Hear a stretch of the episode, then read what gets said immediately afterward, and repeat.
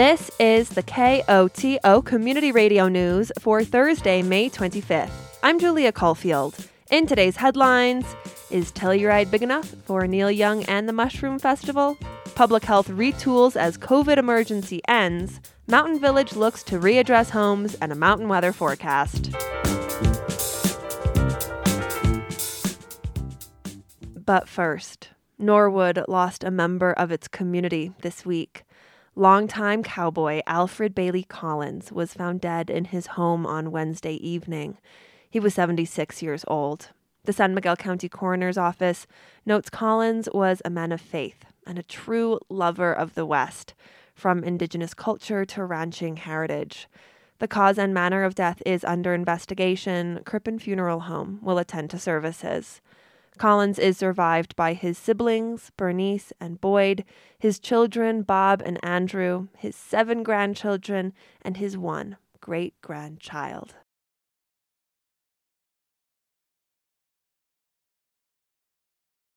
Telluridians may be rockin' in the free world under a harvest moon down by the river this summer.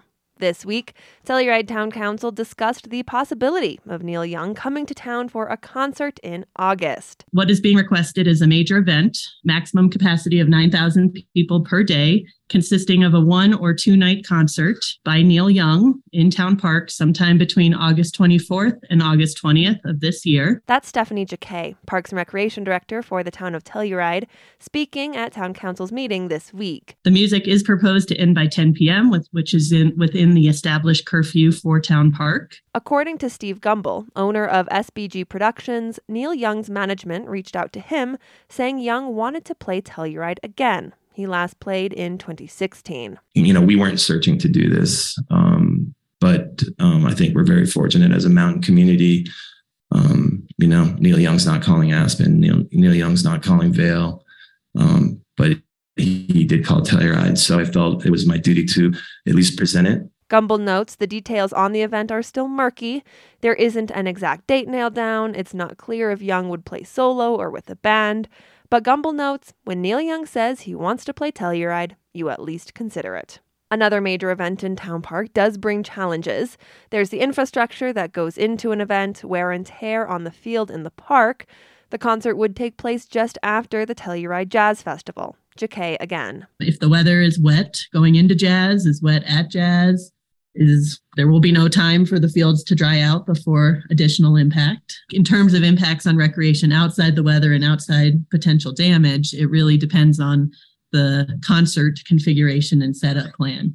If if there's no VIP tent set on the field, if uh, EMT tent is set back, then we can likely use the fields during the day and outside of concert time. But if there's more infrastructure on the fields for the event, then that's going to directly impact what can coexist both during the daytime and um, other times. Telluride Chief Marshal Josh Comte also has concerns when it comes to staffing. Kind of sound like a broken record here, in that obviously staffing is always an issue, and trying to find reserves for this would be no different. Um, I think you know trying to find the reserves, you know, a month away from Blues and Brews, which we already have a handful of reserves um, scheduled for, could be problematic and even from the the reserve standpoint, I mean, having staff at the at the festival is one thing, but our reserves also come in very handy with the large influx of people that then head into town after the festival or the or the event would end at nine or ten, um, and trying to handle you know five to ten thousand extra people potentially in town. Um, with a, a, very limited staff could be problematic. Outside of the nuts and bolts of the concert itself, another challenge is timing. The proposed window of dates falls at the same time as the Telluride Mushroom Festival. There could be an issue with camping and parking. Dan Collins, president of the Telluride Institute, which hosts the Mushroom Festival, has concern with changes to the atmosphere of the festival. There's a different vibe in the scale of our festival and uh, the sense of um, serving the hometown community with uh, an event that can be relied on for every year that connects the natural world with the community, you know, with forays out in the forest and then coming back to, to, to Elks Park and having that small scale venue that allow people to kind of interact on a one-on-one one-to-one level. It's just a very different vibe, a different scale. I mean, we're all big Neil Young fans. There's no question about that. Uh, it's just more what's appropriate and and who gets run over in this process. On the whole, Town Council is supportive of the concert going forward, but does hear the concerns from Mushroom Festival. Here's Council Member Geneva Shaunette. I think this is an exciting opportunity, but I also do really sympathize with Mushroom Fest that this, I think that the there could be some synergy between um, the two groups, but will more likely be impactful on this traditional weekend that Mushroom Fest has had of a more mellow vibe in town. Um, so I personally would be in favor of saying okay to the Monday Tuesday option, but I don't feel great about encroaching on Mushroom Fest's 43rd, 44th, whatever year it is, um, year of owning that weekend. Town Council supported SBG Productions going through the steps of applying for the concert in Town Park. The Parks and Recreation Commission will hold a special meeting on Wednesday, May 31st to discuss the concert. The Commission for Community Arts and Special Events will meet on June 7th. If both Parks and Rec and CASE approve the concert moving forward, Town Council will discuss the event at its meeting on Tuesday, June 13th. A significant, if symbolic, public health milestone came earlier this month, and yes, it has to do with COVID. After speaking with Grace Franklin, Director of Public Health for San Miguel County, KOTO's Gavin McGough has the details. An era ended earlier this month, if only by official designation. On May 11th, the federal COVID 19 public health emergency came to a close, and the U.S. entered the next phase in managing a disease which has redefined so much of life in the last three years. Director of Public Health for San Miguel County, Grace Franklin, says the date is part of an ongoing transition. I would say it, it was a long time coming, right? It really was a symbolic moment where um, moving from a heightened emergency response to much more routine COVID disease management. While the end of the emergency order is largely symbolic, it does come with some specific changes. Franklin says the biggest change is related to data collection. The federal government, as well as the state government, has stopped collecting, um, spending staff time um, digesting and analyzing um, information on disease burden and disease spread of COVID. And so that'll really impact just the understanding of um, the virus as it evolves, because um, it will be with us for a while. Um, so that's really where we stand on that side is that disease control data monitoring piece. Alongside the end of the public health emergency, various pandemic era support programs are phasing out as well. Earlier this year, expanded Medicare ended. Additional food stamp or SNAP benefit allocations have expired as well. Uh, it's going to be a challenging place for families to be in to go back to um, previous levels while we also have a lot of inflation with food, right? So I, I do project that there'll be a bit of food insecurity in our community more so than we've seen over the last couple of years. Franklin says the disease will be with us for the long haul it still accounts for thousands of hospitalizations in the U.S. each week and is all the while claiming lives. The state and the county will continue to monitor wastewater for levels of COVID 19 infection, and the federal government is continuing to roll out updated vaccines and boosters. Here's Franklin. We've seen over time that the vaccine does um, lose effectiveness over time. It wanes um, around that like five to six month mark. And so for immunocompromised or older um, populations um, who might be more susceptible for high risk outcomes or um, severe disease if they get sick, um, we want to continue to protect them, just like the flu, just like RSV. We now have these vaccines to help protect folks um, that might be at higher risk. Still, as the most heightened response to COVID fades into memory, public health officials, both here in the county and beyond, will begin to plan for the future. Franklin says pandemic preparedness and disease management will stay top of mind. Because with just changes to our climate, um, different things, the, the likelihood of, and globalization, right? Uh, the likelihood of diseases coming up that we've never seen before is pretty likely. And so we definitely want to be more prepared. And I, I think that this uh, co- situation with COVID really did shake the system. Meanwhile, County Public Health, in collaboration with other regional groups, is beginning to address health challenges which are not specifically COVID related. A public health survey completed this winter identified mental health as an area of need in the region. And, says Franklin, over the next few months, we'll be looking and saying, what does that mean for public health? We all know it's an issue, but we are not behavioral health counselors.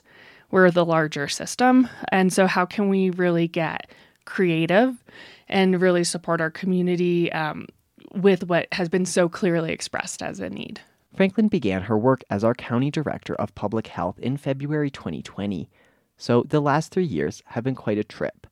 When asked about her main takeaways from COVID, Franklin says it's about focusing on individual voices. We have a very diverse community, a lot of different needs, um, and a lot of different values that are valid.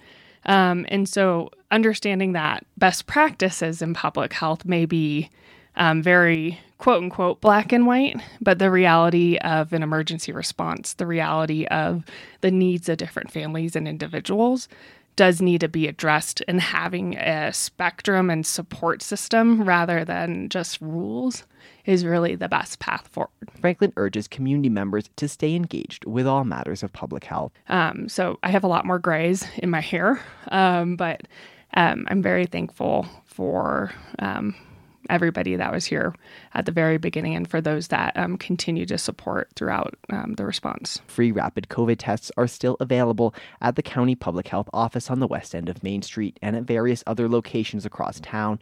As vaccines continue to roll out, they will be made available to the public.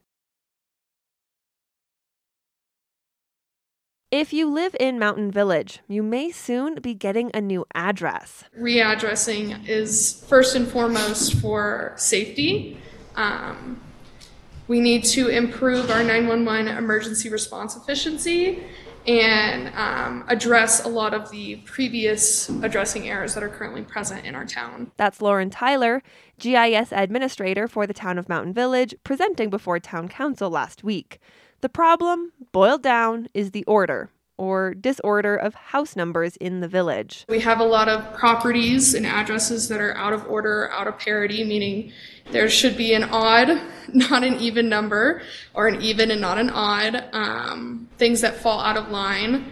Um, like if it goes 101, 103, there should be a 109 following subsequently after that things of that nature. Additionally, there are multi-unit and multi-building structures that are just a little too complicated um, for the 911 system to understand, and it makes it difficult for first responders to find these properties and find these units. Now, while this may seem like a silly quirk or inconvenience when you're looking for your friend's home, Heather Woodland, GIS Director for San Miguel County, notes it can have serious consequences for first responders. Woodland spoke before town council at a work session in December. So you've got kind of two things going on here. You've got the responder on the ground trying to find an address that's out of order, and you've got a, a dispatcher looking at their map and they're not finding the right address. So it kind of compounds the problem. While it is true that if you plug an address into a GPS, even if the numbers aren't in order, the program will still likely get you to where you need to go without too much fuss. So what's the issue? Woodland says, in short, Google is better than dispatch. Google has the smartest algorithm people around, and the dispatch software is not as smart. Okay. Um, it expects the numbers to conform to a certain model, and when they don't, it it doesn't come up with the right answer. So I mean that's it's just not as it's not as advanced as something like Google and Google uses multiple data sources and we only have our roads and addresses to use. Tyler notes the challenges have increased as Mountain Village sees a building surge over the past several years. Currently, Mountain Village uses San Miguel County's addressing standards, which is excellent, but we need to expand and uh, elaborate on certain things, such as our multi-building and multi-unit properties. Um, there's not a lot of standards in the uh, San Miguel addressing standards document that outline these areas. Um, and because we have so many, it is very important that we establish that now. Mountain Village staff and council acknowledge readdressing is a hassle and pain for residents. Some members of council also question how it will impact mail delivery.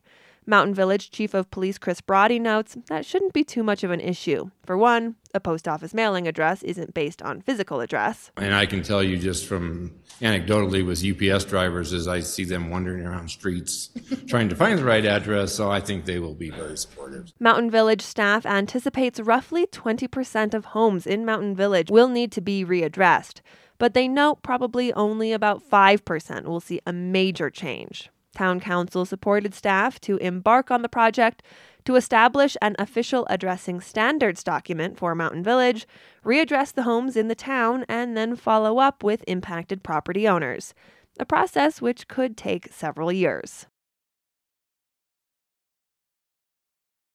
Mountain Village's voter registration deadline is coming up. Mountain Village will hold its town council election in June. Those looking to vote must register by Friday, May 26th at 5 p.m. Both Mountain Village residents and non resident property owners are eligible to vote. To verify voter registration or to register to vote in the upcoming election, go to townofmountainvillage.com slash election. Ballots will be mailed out to registered voters between June 5th and 12th and should be returned either by mail or in person to Mountain Village Town Hall before 7 p.m. on Tuesday, June 27th. The Second Chance thrift store in Telluride has a whole new look. Welcome to our new shopping experience. That's Annie Gunn, outgoing interim executive director of Second Chance. This week, the shop, newly named Sit, Stay, Shop, held an opening party to welcome the community into the space. We are still selling lightly used goods, but we wanted to give it a more upscale appearance and feel. The new shop is open, airy, and light. It showcases work by local artists with a mix of used and some new articles of clothing, shoes, and hats for purchase. Moving towards the back of the store in a slightly quieter atmosphere, Ashley Bradley, president of the Second Chance Board, says the new look of the shop serves in part as a reset for the organization. Not only will we have the the retail presence up here um, to help fund our operations, but we'll also be able to use the space um, to host adoption events um, and just create greater awareness around the animal welfare piece in the community with speakers and um, gatherings and education, and who knows, maybe even some low cost um, vaccine clinics at some point with our veterinary, our community medical piece. The Sit, Stay, Shop, Shop has reopened in its traditional location on Main Street, open Monday through Saturday. Earlier this week, the Cove chapter of the Navajo Nation and the Environmental Protection Agency held a community meeting on the EPA's proposal to add nearby uranium mines to its Superfund national priorities list. For Rocky Mountain Community Radio, Chris Clements of KSJD has more. The mines are located in the Lukachukai Mountain Mining District in northeastern Arizona. According to Kenyon Larson, a remedial project manager for the EPA, for years they've been working to address the dozens of uranium waste piles in the district which have contaminated groundwater and killed livestock in Cove and surrounding areas. If the district is added to the list, which could happen in September, Larson says, more money will be available for the community and additional unremediated uranium mines in the district will be dealt with. Looking from this distance, it's only until you kind of get up there and you see these individual waste piles that that cascade down the sides of the cliffs that are, you know, yellow rock um, that you begin to see the magnitude of of the impacts. The 60 day public comment period for the proposal will end on May 30th. For KSJD, I'm Chris Clements. This year, Lake Powell will get a big boost from melting snow. The nation's second largest reservoir on the Colorado River needed more water. It was a record low earlier this year. Before the spring rise, KUNC's Alex Hager met up with a crew of adventurers to document the historic moment. When it comes to Lake Powell lately, it's like the old saying goes the only constant is change. I call this the moon zone because it's kind of like going to the moon every time. Jack Stauss with the Glen Canyon Institute invited me and some other water nerds to come see Lake Powell at the lowest it's been since 1968. He's leading a meandering hike through a narrow canyon with towering red rock walls. And we're just kind of exploring, rambling around through boulder fields um, where there used to be a reservoir. and it's pretty beautiful. There's birds and bugs and little water critters. A lot of times, Lake Powell is in the headlines because of what's going away. In the 1960s, engineers flooded Glen Canyon to store water from the Colorado River.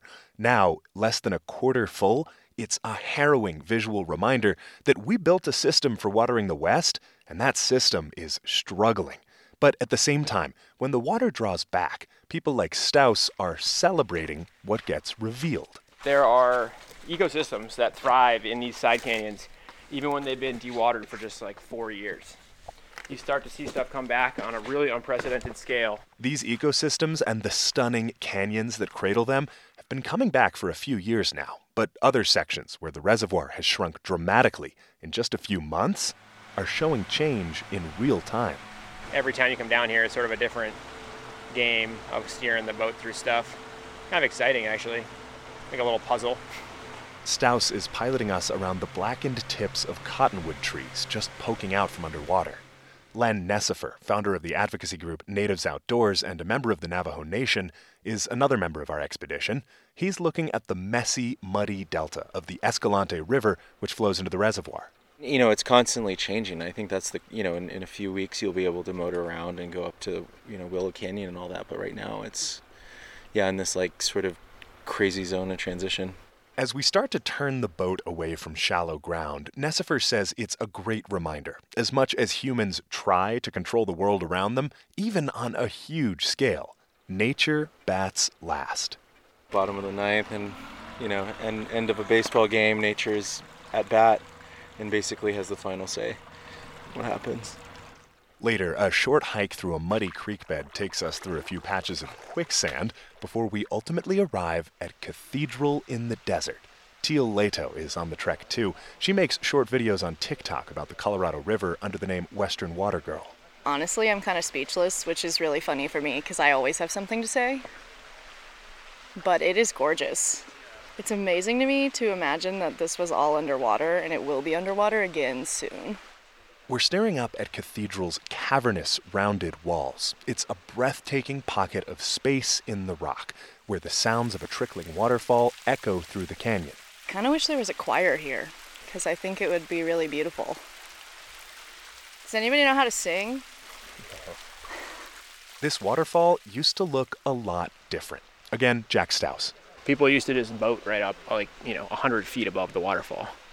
Stauss and other environmentalists say Lake Powell, which he just calls the reservoir, should be drained. Water should be stored elsewhere, and the full majesty of Glen Canyon should be allowed to return. I don't think we should just think that the uh, drawdown of these reservoirs is over. I think we should use the moment to rethink completely how we store, use, and conserve water across the West, and I think Glen Canyon should be at the heart of that conversation. Glen Canyon and those who fight for its future will have to wait a little longer. Scientists are predicting a huge springtime boost for the reservoir, bringing water back to its side canyons and more uncertainty about what will happen next. I'm Alex Hager in Bullfrog, Utah. The National Weather Service forecast for the western San Juans calls for mostly clear skies tonight with a low around 40 degrees. Friday, there's a 10% chance of showers and thunderstorms with sunny skies and a high in the mid 60s. Friday night, expect partly cloudy skies with a low around 40. Saturday, expect sunny skies with a chance of rain showers. The high is around 65 degrees. Saturday night should be mostly clear with a low around 40. This has been the news for Thursday, May 25th. Thanks for listening. If you have a story idea or a news tip, call the news team at 970 728 3206.